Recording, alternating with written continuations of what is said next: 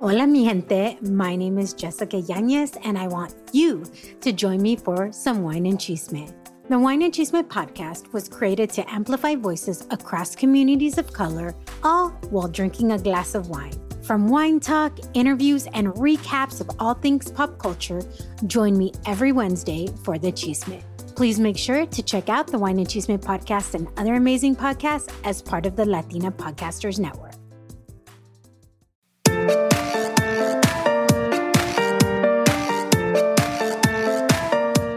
Hola mamacita, yo soy Valentina Izarra y bienvenida al podcast de Mamas Con Ganas. Ojo, no seas mal pensada, nuestra palabra mamas sin acento está en inglés y quiere decir mamacitas. Así es, nuestro compromiso es compartir contenido de desarrollo personal y todas las semanas te traemos episodios para que tengas las ganas de motivarte, surgir y triunfar. Como decimos en Spanglish, don't be a mama con drama, let's be mamas con ganas. Es decir, no seas una mamacita con drama, seamos mamacitas con ganas.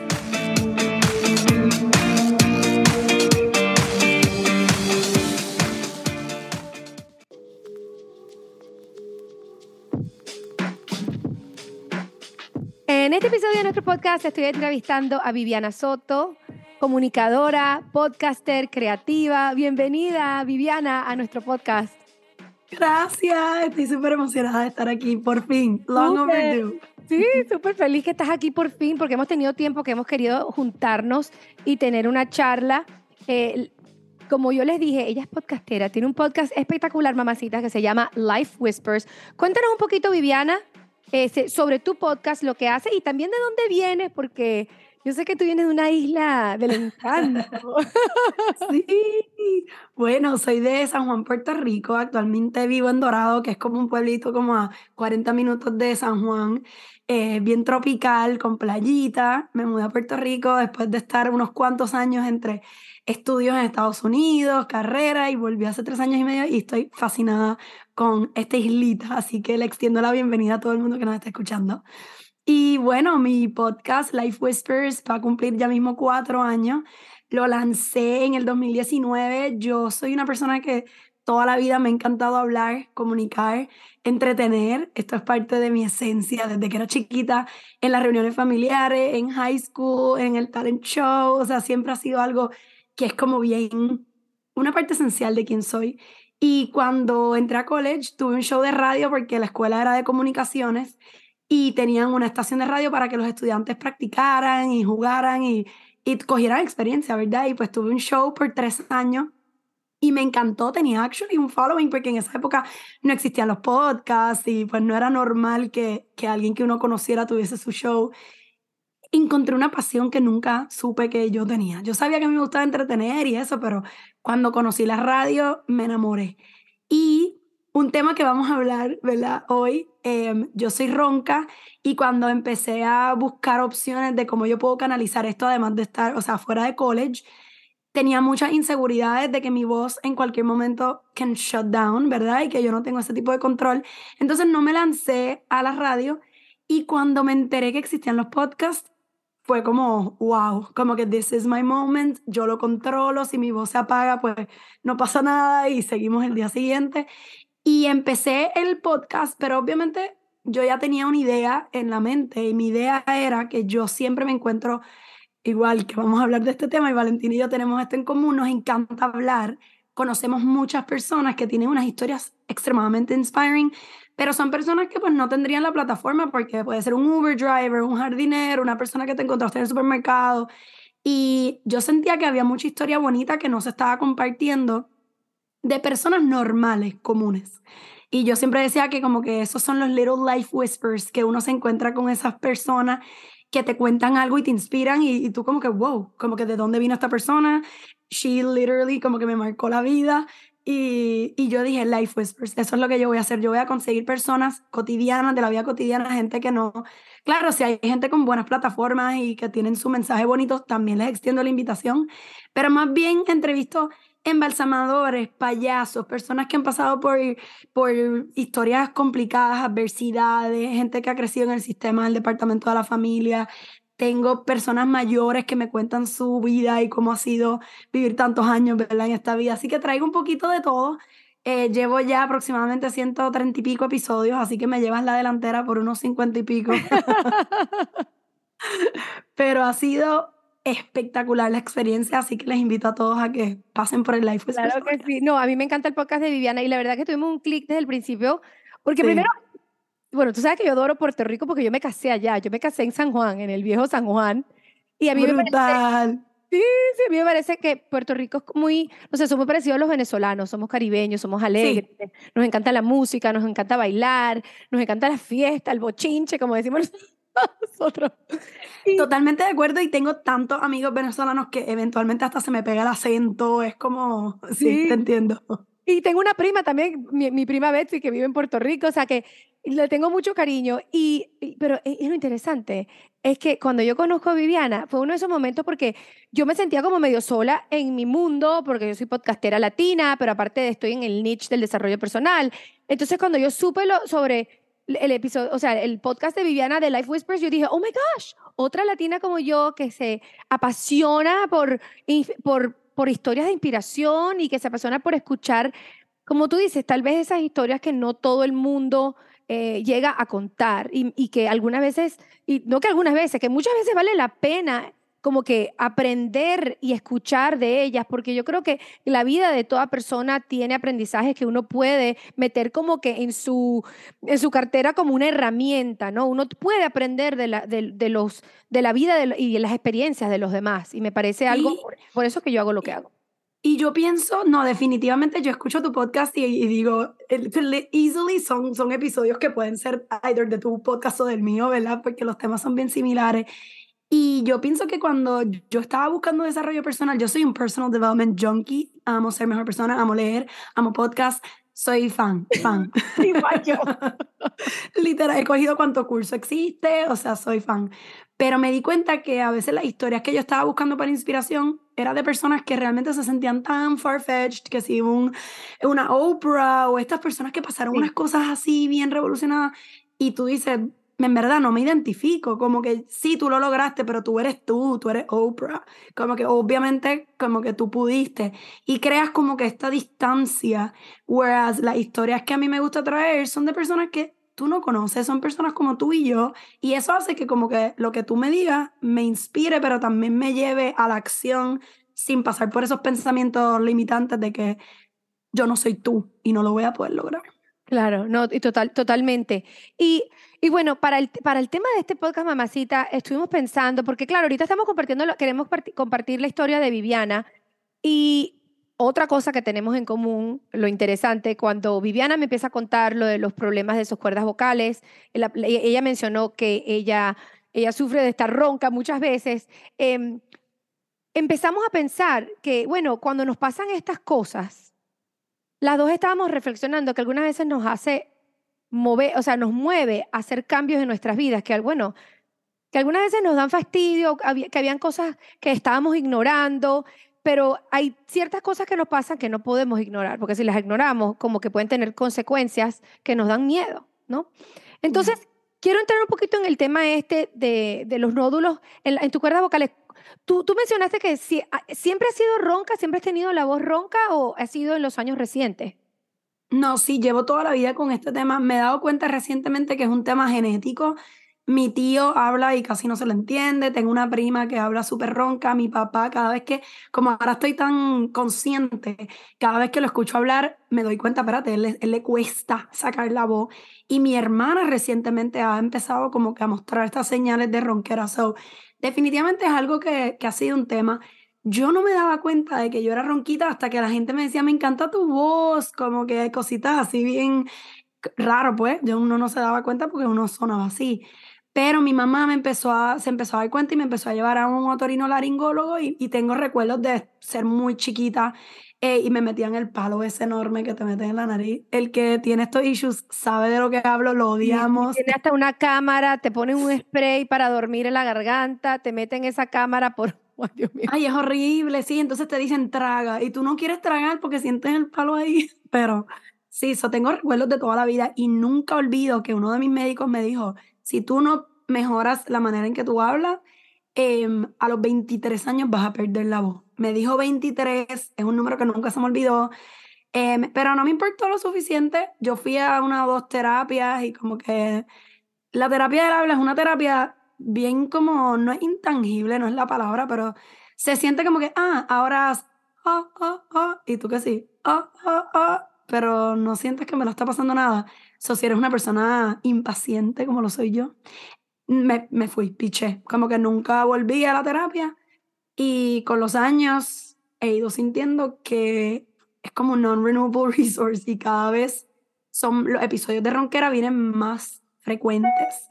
Y como tengo el podcast, esta es la primera vez que realmente estoy diciendo, espérate, esto es un proyecto que me encanta tanto, mi pasión es comunicar, yo trabajo en venta, mercadeo y tengo un podcast. O sea, no hay manera que yo pueda perder mi voz porque pierdo un pedazo de mi esencia. Y bueno, entonces ahí llegué a un punto donde quise indagar un poco más con los médicos y llegar a una conclusión de qué tengo, qué puedo hacer y cómo me afectaría entonces en el futuro. Sí, yo tuve la misma experiencia interesante, porque cuando ella me contó, yo dije, oh my God, yo pensaba algunas veces que yo era la única que estaba pasando por esto. O sea, yo he sabido, porque he hecho mucho research de celebrities que pierden la voz, de personas que son, vamos a decir, que son comunicadores profesionales, que de repente tienen ese miedo de perder la voz porque le empiezan a tener los nódulos en las cuerdas vocales por el uso tan constante, ¿no?, de la voz. La usan como que el overuse, lo usan demasiado.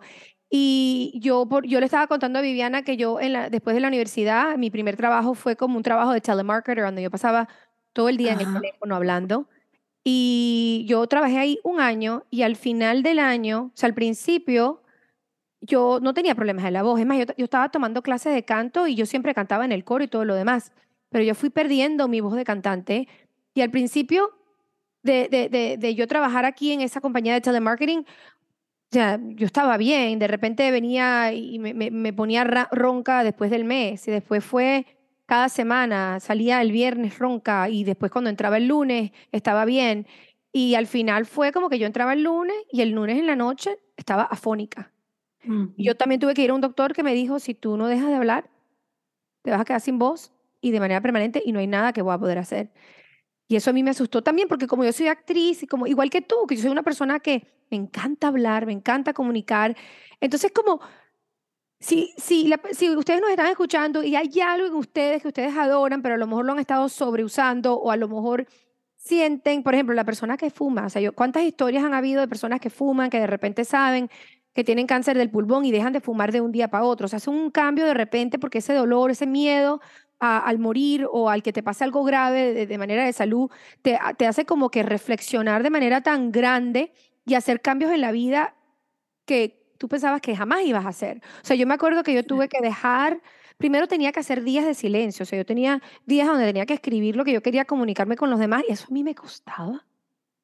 Que a lo mejor de repente terminaba diciendo frases, pero yo decía, yo no puedo, o sea, yo no puedo perder mi voz. Después mi segundo episodio fue cuando me divorcié, porque cuando me divorcié el estrés fue tan grande, Viviana, porque yo no sé si te pasa a ti, pero en mi caso, cuando yo me estreso, o me pongo muy enfadada, me pongo brava, y de repente yo puedo decir una frase y con esa frase ya me pongo ronca. Ya, piel, a mí me pasa también, yo a veces digo, espérate, yo no hice nada que merecía esta ronquera, y es verdad, a veces un gritito te puede trigger. Y bueno, claro, con las terapias estas de voz, claro, cuando te enseñan la técnica y esto y lo demás, yo me doy cuenta que definitivamente hay algo. Cuando tú hablas de la genética, yo veo, por ejemplo, que hay ciertas personas también en mi familia que fuerzan la voz. En este caso sería mi abuela. Una de mis abuelas utiliza la voz. Ella tenía una voz bellísima y cantaba y ella la fue perdiendo. Y después cuando yo empecé a tomar las clases estas de terapia, yo veía que ella fuerza la garganta, como que aprieta todo lo que es esta área y entonces eso... no es bueno para las cuerdas vocales. Y lo interesante es que las clases de canto ayudan a lo que es utilizar la voz de manera más apropiada, pero como tú dices, son conceptos que tal vez para la persona que no está acostumbrada de practicarlo pueden sonar totalmente como... ¿En serio esto me va a ayudar? Sí, como hasta un poquito woo, como que tú te dices... Sí, full. Okay. Pero es... Porque claro, porque también mucho es imagery, como que te dicen, imagínate que la voz te esté saliendo de la nariz y esto y lo demás. Pero bueno, a lo que íbamos en realidad, o sea, es como que wow, cuando uno tiene algo que verdaderamente ama, como estás diciendo tú, que a ti te encanta comunicar y que de repente te encuentras en un momento que te sientes que estás como que entre la espalda y la pared, ¿no? Y en estos momentos recientes, como tú te has visto afectada con todo esto, como que de nuevo, y me imagino que ha sido bastante angustiante como lo fue para mí, ¿cómo lidias con ese miedo? ¿Y qué consejo le darías a otras personas para que están enfrentando situaciones similares? Sí. Quiero, antes de eso, hacer un note, o sea, porque obviamente tú y yo estamos usando la voz porque es como que la situación que estamos viviendo. Tengo una amiga que aumentó muchísimo de peso y obviamente lo que tiene que ver con el peso, esos son tantos temas y ahí hay mucho que uncover, pero para las personas que nos están escuchando, si no se identifican con la voz, pueden haber tantos escenarios, porque ella, por ejemplo, le encanta jugar tenis, ella es buenísima, es excelente, actually, la gente dice que es espectacular, pero le está limitando el peso porque no se puede mover con la agilidad, le da fascitis plantar por el tema del sobrepeso en cada movimiento le da problemas en los brazos, ¿sabes qué? Hay muchas cositas que tal vez ustedes se pueden identificar y si no han hecho el trabajo, tal vez es porque no han llegado al punto que estamos llegando Valentín y yo, de que ya nos está empezando a afectar en algo que conectamos emocionalmente. Total. Así que nada, quería tirar eso para que ustedes mismas hagan el ejercicio de qué pudiese ser esto en tu vida y luego volver al episodio 6 o darle play. Pero la realidad es que, mira, yo estoy en el proceso y lo primero es, creo que como que me estoy observando. Yo creo que uno vive tan robóticamente, ¿verdad? Y hacemos cosas sin pensar que muchas veces yo me doy cuenta que estoy hablando súper alto y como que digo, wow, estoy gritando.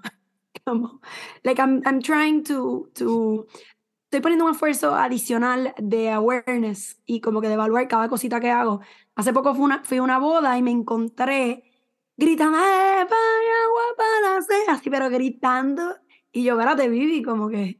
bájale, puedes como lip sync o puedes bajar la voz y tú tienes como que este self-consciousness de como que la gente se da cuenta que estoy lip syncing, me veo súper rara haciéndolo y te das cuenta que todas esas cosas están en tu mente. Entonces yo empiezo, ok, let me get out of my comfort zone y voy a lip sync, algo que tal vez, como digo, si ustedes no tienen este issue, pues tal vez piensan que es una tontería, pero si es un tema de hacer ejercicios o empieza a notar como que, ¿dónde estoy comiendo de más?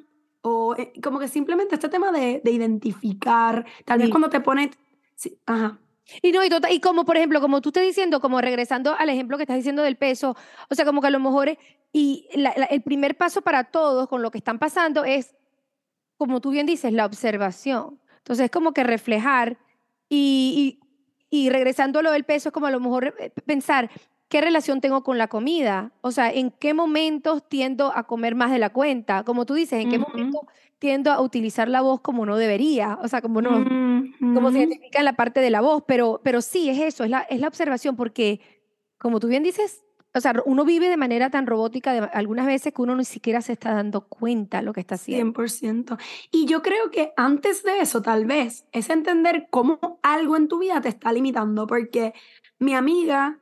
pues se siente que no le puede llegar a los puntos en el tenis porque no pudo correr.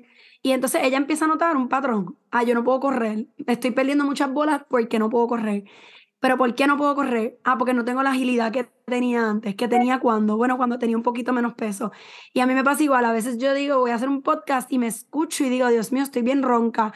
¿Y en qué me está limitando la ronquera? Pues me está limitando porque ahora los episodios los tengo que planificar con más tiempo entre medio.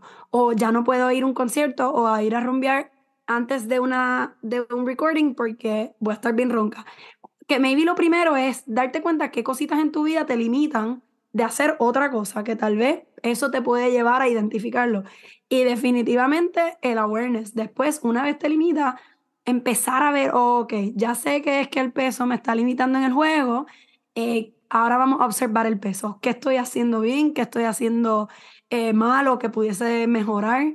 Y en ese paso estaba yo, como que era, ok, me estoy dando cuenta que cuando bebo alcohol, pierdo la voz. Cuando estoy en un social environment, pierdo la voz. Cuando juego tenis en un torneo, pierdo la voz. Entonces empiezo a identificar todos los escenarios donde estoy perdiendo la voz. Ah, ok, yo pierdo la voz cuando bebo porque padezco de reflujo y me afecta las cuerdas vocales. Ah, yo pierdo la voz después de un juego de tenis porque yo le estoy cheering a mi equipo. ¡Eso! ¡Buen punto! Y no me había dado cuenta de lo mucho que yo hacía eso. Yo era la number one cheering squad del equipo. Tal vez no tengo que ser el number one cheering squad. Entonces, cositas tontas que antes yo ni pensaba si yo le gritaba mucho a mis amigos en el equipo. Y empezaba a darme cuenta de eso. Y cuando empiezo a identificar todas esas cosas, digo, ok, vamos a ver ahora. Porque obviamente la solución médica siempre es mejor que la de cambiar hábitos. Porque cambiar un hábito es bien complicado. Claro, o sea, es más conveniente el easy, como que la píldora, o que te digan, mira, te hacemos esta operación rapidito y te lo arreglamos. Pero sí. Literal. So, yo hice eso, yo fui a buscar la píldora. Yo, espérate, yo voy a ir a un doctor a ver si el doctor me puede operar o ver qué yo tengo. Y nada, el doctor me vio las cuerdas vocales y me dijo, mira, yo no veo lo suficiente porque el palo que les mencionamos Valentín y yo no llega, o sea, no toca la cuerda y eventualmente no se sabe qué es lo que hay.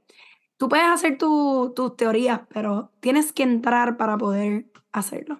Pues entró, eso requiere anestesia general, sala de emergencia, sala de operaciones, the whole shebang, pero es ambulatorio. So, ese mismo día me fui a mi casa y cuando regresé a la consulta con el médico, me dijo, esto no tiene solución, tu única solución es inventarte algo que hacer para cambiar tus hábitos porque te vas a quedar afónica.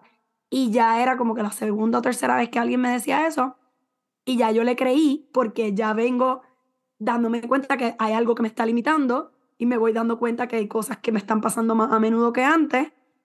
Y ahí es que digo, shit, ahora es que viene el trabajo duro que es el de cambiar los hábitos porque sí, no tengo más opciones. Y también caer en la realización de se van todos mis sueños a la mierda si no lo hago. Sí, no, es verdad. Y yo te digo una cosa, para mí la bendición más grande ha sido como que trabajar desde la casa y tener un uso muy limitado de la voz. Eso a mí me ha ayudado muchísimo, porque yo la mayoría de parte del día ahora me la paso escuchando en vez de estar hablando, ¿no? Mientras que antes, cuando por ejemplo, si yo estuviese trabajando en unas oficinas con muchísimas personas o si estoy en un set con diferentes actores, ahí yo tiendo también a utilizar la voz un poquito demasiado, porque es como en mi naturaleza me tengo que estar cuidando más y entrar más en conciencia, ¿no? Porque me cuesta más. Pero cuando estoy sola, bueno, no tengo otra opción, estoy escuchando un podcast en vez de estar yo hablando. Claro. Utilizo la voz cuando estoy haciendo estas entrevistas o cuando estoy haciendo un casting de la casa, pero el uso de la voz es mucho más limitado. Mientras que cuando uno tiene un trabajo donde uno está como que forzado a utilizar la voz constantemente con clientes o uno está en una cosa como ventas. Y también lo otro, Viviana, yo creo que es fundamental, algo que me ha ayudado es el ser mamá y el estar casada y no soltera, porque cuando uno está soltera uno sale más y uno hace la fiesta y uno se la pasa más como que en parranda y como que uno tiene ese nightlife y la verdad es que la cultura de uno, o sea, aquí tú en Miami tú te vas para los restaurantes y es sumamente bullicioso y sí, hay una música y es como que difícil poder comunicarse sin estar gritando sí, en el restaurante. Yo no sé si en Puerto Rico es lo mismo. Igual y cuidado que peor, el puertorriqueño grita tanto y no solo grita, se interrumpe. Entonces para tú poder get your point across, tú tienes que gritar más alto que el que te interrumpió a ti. Y a veces, yo ahora que estoy en esta fase de cambiar hábitos, yo digo, si yo subo de un nivel, me callo. Si alguien me quiere escuchar, que se callen y me den el chance. Pero ya yo no puedo competir con la gente. Como que no hay manera. Y es bien cultural. Es muy cultural. Súper cultural. Y sobre todo, yo digo que es muy caribeño. Porque, por ejemplo, yo también pienso que en Venezuela es la misma cosa. O sea, eso que estás describiendo es... También, algunas veces cuando yo estoy con mis primos o mis primas, o sea, es una bulla. Lo interesante, tú sabes, es que en las clases de baile que yo tomo es un estudio a donde hay pura gente de Europa del Este, o sea, puros ucranianos y rusos, y ellos son totalmente diferentes a uno. Y yo me acuerdo que había un evento de salsa en el estudio Y la profesora rusa mía me dice, ustedes siempre son así. Yo le dije, ¿de qué estás hablando? Me dice, es que ustedes ponen la música alto y después piensan que van a hablar encima de la música. Literal. Ustedes gritan, ustedes hacen demasiado ruido. Y yo me quedo como que observándola, como que, wow, you know, algunas veces como es parte de la cultura, uno no lo nota tanto porque está tan acostumbrado, mientras sí. Las culturas que son diferentes, ¿no? Por ejemplo, cuando yo me acuerdo, yo sé que cuando yo voy para Francia, inmediatamente uno entra a los restaurantes y en realidad cuando uno hace mucha bulla es como impolite, no es el protocolo, la gente habla muy bajo y tú te sabes, yeah. El restaurante está muy así calmadito. Sí, es verdad, es súper cierto. A veces yo odio eso también porque siento que todo el mundo escucha mi conversación, pero la clave es yo hablar más bajito. Es increíble, uno como que no está acostumbrado. Dime, ¿tú piensas que hay una lección? Pues yo pienso que cada cosa, yo he tenido mis propias conclusiones sobre esto, este problema de la voz que yo he tenido, pero en tu caso, ¿tú piensas que hay algo que... una señal de Dios o algo del universo que te está como que señalando como que hay un aprendizaje aquí? ¿Tú has reflejado sobre ese tema con respecto a lo de las cuerdas vocales? Sí, definitivamente. Para mí esto ha sido un tema y vuelvo a esa parte de que me gustaría que la gente que nos escuche encuentre cuál es el tema para ellos, porque total. Es bien particular lo de la voz, pero esto pasa en tantas áreas de nuestra vida que we ignore the signals. Ignoramos las señales constantemente y ponemos nuestro bienestar por segundo de lo que quiere nuestra mente. Y yo toda la vida he sido, y creo que hay dos lecciones. La primera es como que mi mamá siempre me contaba la historia de que hay como que un huracán, entonces bien puertorriqueña el escenario, pero tú estás en Miami, así que es más o menos lo mismo. También lo entiendo. Sí. Y ella decía como que está lloviendo y creo que, no sé si en la Biblia hay algo de esto, pero sé que it's a thing. Viene un huracán, hay inundaciones y viene un carro y le dice a esta persona en la casa, vente que viene un huracán para que no te quedes aquí, no te pase nada. No, tranquilo que Dios me ayuda. Ok, perfecto. Entonces empieza la inundación y viene un barquito. Mira, vente que se está inundando esto, vente. No, tranquilo que Dios me ayuda. Ah, perfecto. Ahora la persona está en el techo de su casa, el agua está ahí, se está muriendo y viene un helicóptero y le dice, mira, vente que te vas a morir ahí, como que hay inundaciones. Tranquilo que Dios me ayuda. Se murió, llega al cielo y Dios le dice, mira, Dios, no me ayudaste. Dice, te mandé un carro, te mandé un barco, te mandé un helicóptero. ¿Qué más tú querías que yo hiciera para ayudarte? Y yo creo que nosotros vivimos en eso tanto. O sea, hoy día, no solamente tu podcast, el mío, los miles de podcasts que hay, los miles de libros que hay, las miles de fuentes de inspiración de personas que han pasado por adversidades heavy, cada una diferente y relevante a lo que sea que tú vivas y con lo que te puedas identificar. Pero hay tanto allá afuera y nosotros ignoramos todo. Porque a mí no, porque todavía no, porque me da fastidio, porque quiero rumbear, porque quiero comer porquerías, porque no tengo disciplina, buscando maneras de crear excusa tras excusa tras excusa. Sí, o sea, ya sea que estás manejando temas de salud, nutrición, pues tenemos la excusa de que, yo no tengo los recursos, o no tengo la disciplina, no tengo el autocontrol, que es uno que las personas que comemos mucho y bregamos con temas de adelgazar, siempre tenemos esa excusa. Yo no tengo disciplina, yo no tengo autocontrol. Si tú tienes un problema económico, no, es que yo no tengo dinero porque yo no nací en cuna de oro. No, porque esto, no, porque lo otro. Vivimos adictos a las excusas constantemente, validándonos, eligiendo vivir desde el victimato para no tomar la responsabilidad por nuestras acciones. O sea, y creemos que pues, estas cosas nos pasan a nosotros. Mientras más nosotras, y tú te debes identificar porque leemos tanto y nos encanta el tema de desarrollo personal, pero yo ahora mismo me acabo de leer un libro, yo también estoy manejando temas de que llevo toda la vida queriendo adelgazar y no lo logro. Y yo también me harté de las excusas, me conseguí una health coach que ha sido, y ella me ha hecho ver la cantidad de excusas que yo me pongo. Ella, no, Viviana, no, tú tienes total control. Y me leí un libro, shout out, si la persona que nos está escuchando tiene... Este es uno de los temas que la limita, que es la alimentación y eso. Se llama Brain Over Binge. Y lo que dice es que, o sea, al final del cuenta, todo lo que se te hace difícil cambiar es por el hábito que tú has construido. Y yo creo que para mí, esta lección ha sido como que bien, Porque el adelgazar, pues uno dice, ay, yo me amo como soy, ya me acostumbré a comprar ropa así, a verme así, fine. Pero yo no me puedo acostumbrar a perder la voz. Como que yo no me puedo acostumbrar a perder la voz. Yo elijo no acostumbrarme, porque acostumbrarme implica soltar demasiadas cosas que me hacen feliz, que me llenan, que me completan. Y cuando tú te das cuenta, es como perder la vida. Tú tienes que llegar al punto de decir, no, yo no voy a morirme.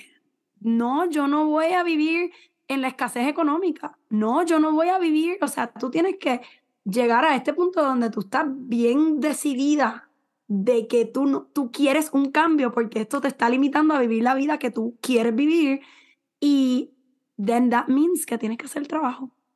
Claro, esa es la parte dolorosa, y yo creo que... Dolorosa, total.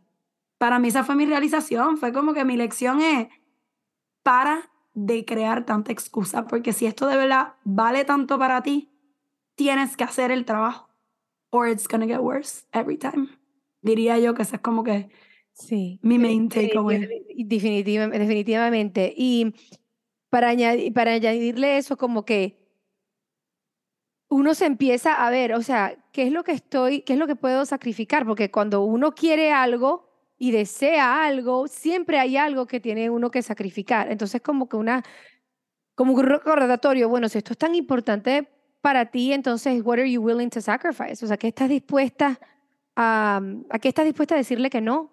¿O que estás dispuesta como que a soltar como hábito para poder lograr lo que quieres? Que es como mantener la voz, ¿no? Es duro. Uh-huh. Es duro porque lo más difícil yo creo que requiere el desarrollo personal es la introspección. Y algunas veces uno quiere, como tú dices, como que entrar inmediatamente en ese papel de víctima, porque es mucho más fácil echarle la culpa a otra cosa que hacerse que verdaderamente... verse a dónde está uno implicado en la historia y qué es lo que uno está haciendo para perjudicar su propia trayectoria. Sí, y hasta que no te duele lo suficiente, tú no vas a aprender lo que nosotras te estamos diciendo. Yo creo que esa es la parte triste. ¿Por qué tenemos que llegar a este dolor? ¿Por qué tenemos que llegar a la frustración, al querer darte por vencido, o al cáncer, o a la obesidad, o a las deudas? ¿Por qué tenemos que llegar al extremo para reaccionar? Y te digo, yo llegué al extremo. O sea, ya a mí me dijeron, si tú no cambias, pero a mí me lo dijeron cuando yo tenía 12 años, me dijeron a los 23 años, tú vas a perder la voz, pero a mí no me importó, porque de 12 a 23 años es una vida, y ¿quién tiene esas prioridades? Cuando eres chiquita, pero las señales están. Es como que cuántas señales estás ignorando, y vas a llegar a un punto donde vas a llegar al punto de Valentín y yo, donde se te ponen los sacrificios, se convierten en obligaciones. Como que ahora mismo, fine, voy a sacrificar que quiero cantar, que quiero gritar, que quiero fastidiar, que quiero hacer todas estas cosas. Si quiero tener pasiones y proyectos y usar mi personalidad para mi carrera.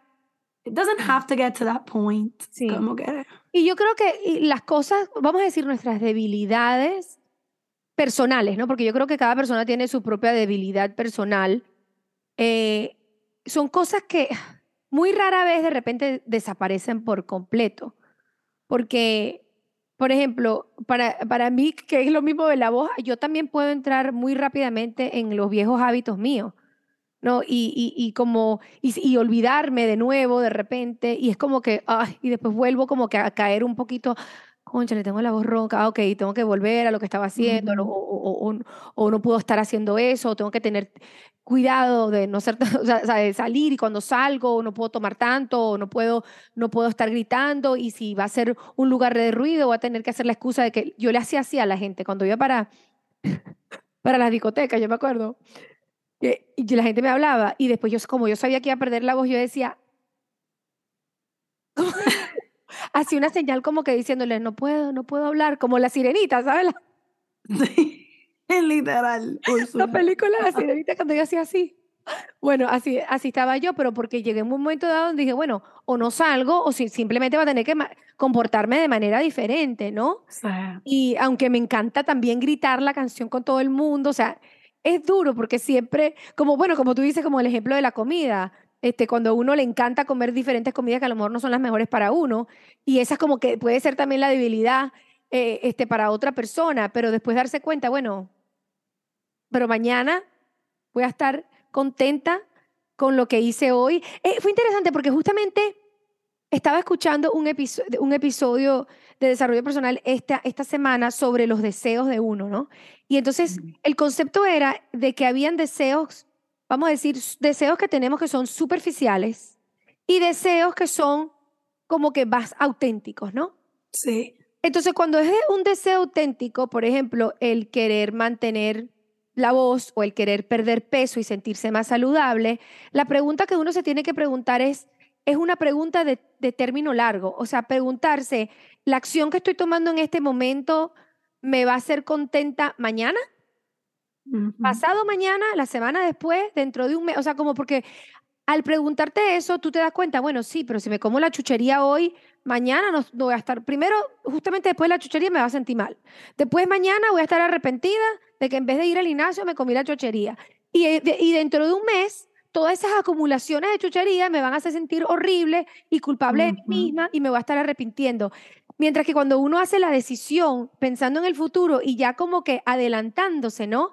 Y pensando más bien en el deseo no superficial, porque el deseo superficial es querer gritar, querer hacer la fiesta, querer comerse esa chuchería. Ese es el deseo como que básicamente de instinto, ¿no? Es como, ni siquiera un deseo, en realidad es como el instinto de uno, a lo que uno se le hace lo más fácil, ¿no? Y el deseo más grande y más auténtico es quiero ser saludable o quiero mantener mi voz para toda la vida. Entonces, como si uno piensa en el futuro y en el deseo más auténtico, que al final del día tiene mucho más peso, porque la felicidad se viene más de ahí, de ese logro que es más grande, ¿no?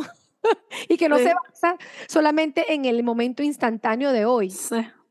Sí, tener bien clara tu meta y pensar en si todas las acciones que tú tomas se alinean a esa meta. Eso es exhausting, como les digo, estoy leyéndome este libro, ya me lo terminé, me encantó y lo estoy aplicando con la comida. Y estar pensando todo lo que yo hago, si se alinea o no con mis metas, it's exhausting, pero la inhabilidad, porque ahora mismo esto suena bien bonito y yo lo he escuchado en 20 podcasts y todo, pero mi mente automáticamente busca la excusa, ¿verdad? Que ya eso quedó claro. No, pero claro, pero en el momento tengo un urge y tengo un deseo de comer y en el momento estoy en un party, quiero gritar, yo sé que mi meta es no perder la voz, pero ahora mismo se me hace difícil tomar la decisión. Y vuelvo a esa parte de yo no tengo la disciplina, yo soy así, esta es mi personalidad. Esa era mi favorita. Esta es mi personalidad. Mi personalidad es una persona que grita. Mi personalidad es una persona que es the loudest person in the room. Entonces, yo no hacerlo es perder mi personalidad. Después de leerme este libro, yo siempre he sufrido de yo no tengo disciplina, yo no tengo autocontrol. Todo lo que tú haces y tú piensas que es parte de tu esencia, es un hábito que ya está tan y tan incrustado en quién tú eres y en tu identidad, que romperlo, pensarlo, tú dices, no, es que yo grito, yo soy una persona loud, yo soy una persona que come mucho, yo soy una persona que le encanta la gastronomía. Mira, tú eres una persona porque un día hiciste algo, del día siguiente lo volviste a hacer, el siguiente lo hiciste y llevas 30 años haciendo lo mismo y se convirtió en tu identidad. Pero de esa misma manera, tú puedes deconstruir tu esencia y transformarla en una que se alinee a tus metas. So, cuando tú quieras gritar, es como que yo quiero gritar y yo siento que tengo que gritar, pero la nueva yo ya no grita. Como que la nueva yo, y empezar a emocionarte por esta nueva tú. Y se me va a hacer difícil, pero es que lo tengo que hacer mañana también. Como que recordarnos que no es un día, es como que lo voy a hacer hoy, pero lo tengo que seguir haciendo mañana y mañana y mañana para volver a construir esta nueva yo. No, o sea, a mí eso me ha funcionado porque cuando yo estoy tan conectada emocionalmente a la acción, que obviamente si estamos hablando de lo que sea que estamos hablando, por ejemplo, voy a traer el ejercicio de la deuda económica. Ya hablamos del peso, hablamos de la voz. Si yo soy una persona que gasto mucho dinero, ¿verdad? Y yo, todos los cheques me llegan, ese día arranco y lo gasto todo. Ay, es que yo gasto mucho, ay, es que a mí se me hace difícil manejar mi finanza. Sí, esa has sido tú. So, si tú hoy haces un chin-chin. Hoy le dices que no a comprarte la chuchería en Walgreens cuando fuiste a la farmacia y lo haces de nuevo mañana, el día siguiente se te va a hacer más fácil. Entonces, como que recordarnos que estamos en un proceso de construcción, no necesario, porque también, y te digo, estoy muy passionate de este tema porque estoy leyéndome ese libro, pero siento que pensar tan a largo plazo me da miedo y me desmotiva, porque se me hace difícil envision myself en la yo del futuro cuando llevo 30 años pensando en la yo del futuro que nunca llega. Pero a diferencia de eso, hoy día estoy pensando en que mi acción de hoy hace que la de mañana se le haga un chin más fácil y que la de pasado mañana se le haga un chin más fácil. Y eso como que me ha ayudado a ver un corto plazo, casi como que I'm helping future me. Déjame hacer algo para ayudar a la de mañana. Sí. Que es como un short term goal, pero... Sí, total. Largo. Y otro ejercicio, yo sigo otra mujer que siempre habla sobre el future me, que estás hablando, y ella, la pregunta que siempre se hace es, ¿qué estuviese haciendo? ¿Qué haría el future me? ¿Cómo se vestiría el future me? ¿Cómo hablaría el future me? O sea, ese ser futuro mío, ¿cómo se comportaría? Entonces, desde ese punto de vista, uno dice, bueno, pero el futuro mío, o sea... La versión mía futura haría tal cosa, y entonces ya empieza también a funcionar la imaginación, porque muchas veces nos quedamos estancados en lo que fuimos, en el pasado, y entonces nos vivimos repitiendo estas afirmaciones negativas, como tú bien estabas hablando, de que yo no tengo disciplina, no soy así, yo no puedo esto.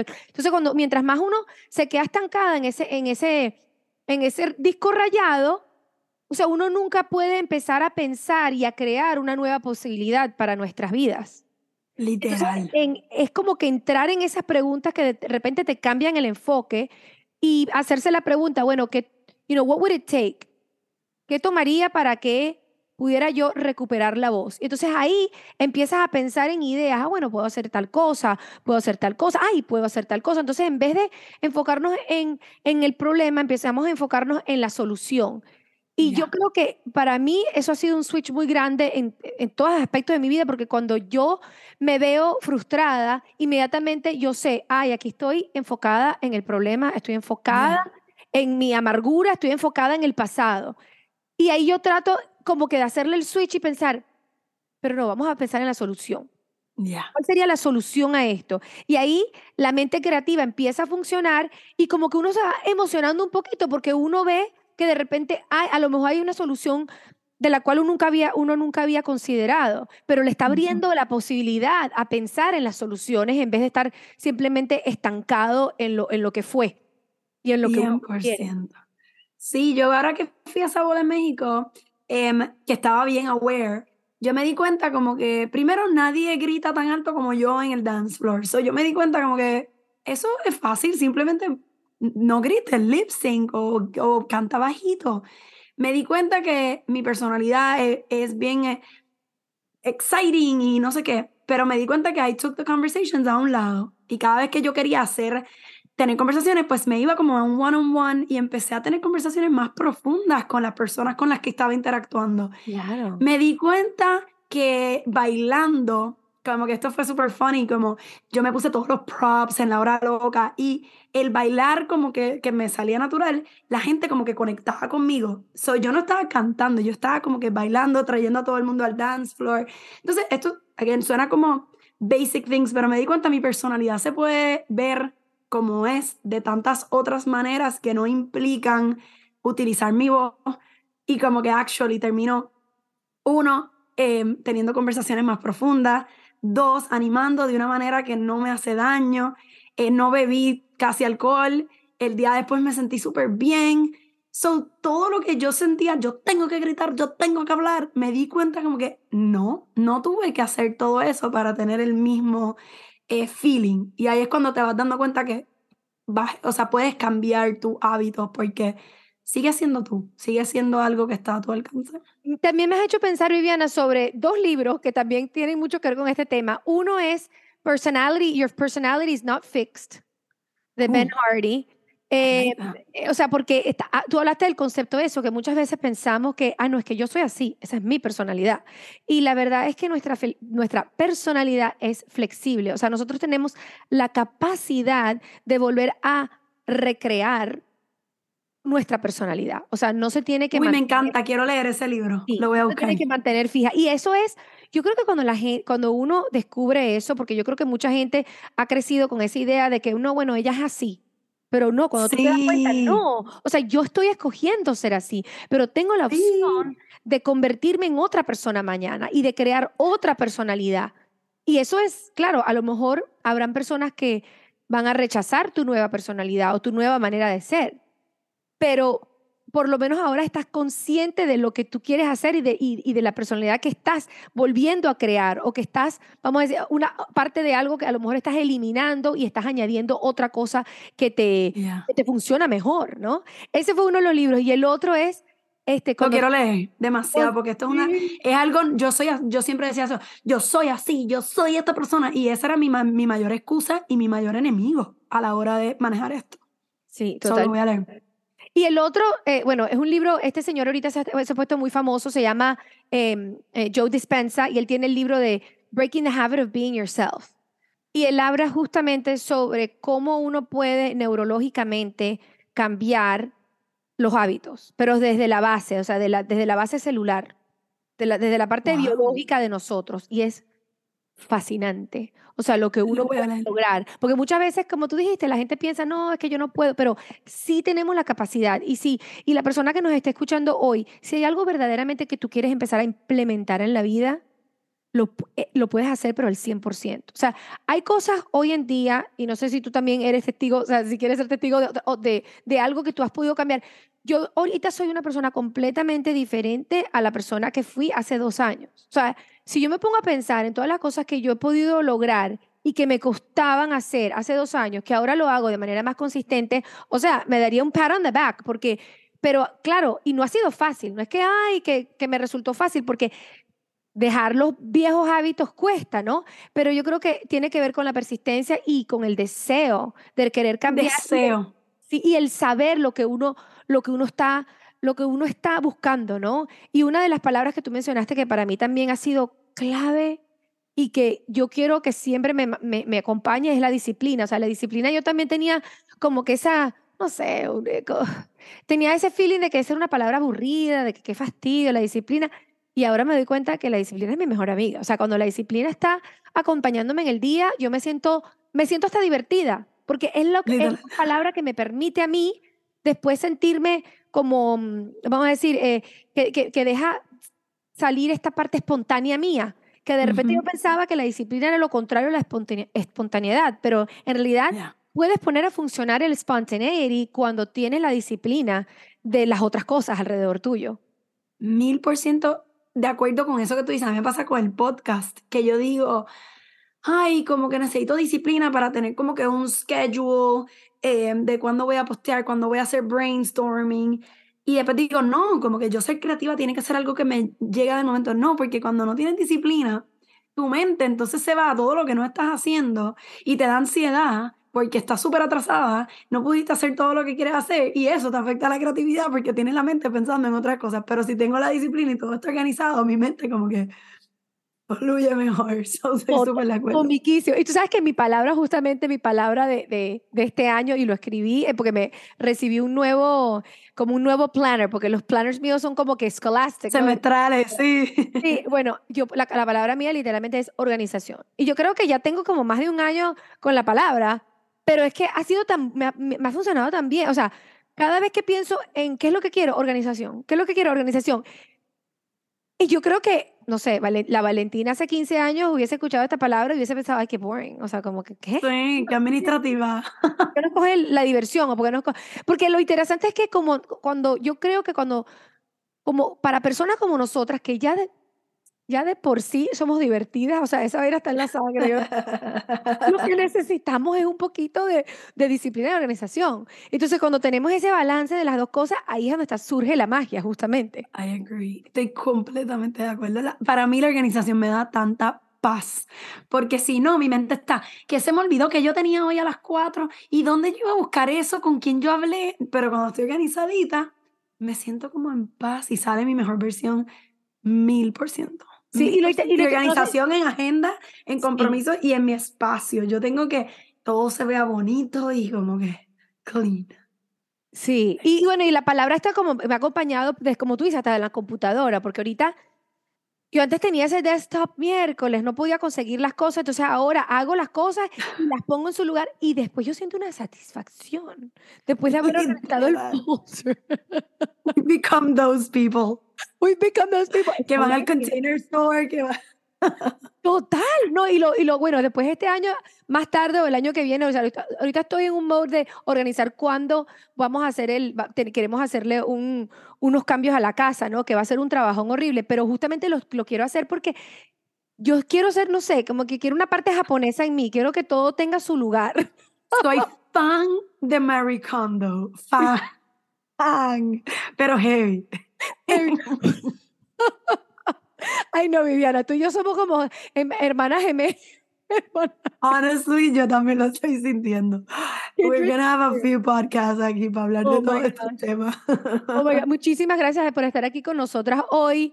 Mamacita, si tienes algunas preguntas o comentarios o quieres como que compartir tu historia de cómo este tema aplica en tu vida, por favor, déjanos un comentario en mamasconganaspodcast.com /189. mamasconganaspodcast.com /189. Y Viviana, muchas gracias por estar aquí, amiga. Ay, para mí un placer. De verdad que hablar contigo siempre es buena vibra. Toda la gente que te escucha, yo sé por qué la escuchan, porque tienes una energía increíble y esos 2 libros que mencionaste los voy a leer para seguir encontrando herramientas, así que te deseo mucho, mucho éxito y que nuestras voces duren muchos años más para poder compartir con todos. Amén. Y los libros, para que sepan, los voy a poner como enlaces en los show notes, por si acaso están interesadas también en leer los libros ustedes. Bueno, hasta la semana próxima, mamacita. Besitos. ¡Mua! Chaito. Epa, es Valentina Izarra. Gracias por escuchar este episodio de nuestro podcast. Si te gustó nuestro contenido y si de alguna manera te ha inspirado, te agradeceríamos infinitamente una demostración de tu amorcito escribiendo una evaluación en iTunes o por el medio que me escuchaste. Cada comentario positivo nos ayuda a alcanzar más mamacitas para que ellas también puedan vivir su vida con muchas ganas. Gracias a oyentes como tú, podemos continuar a hacer contenido para muchas latinas. 1,000,000 de gracias por suscribirte, escuchar y compartir nuestro podcast. Si tienes preguntas, comentarios y más, puedes visitar nuestra página web mamasconganas.com o seguirnos en las redes sociales @mamasconganas. Hasta la próxima, es Valentina recordándoles, don't be a mama con drama. Let's be mamas con ganas. Besitos.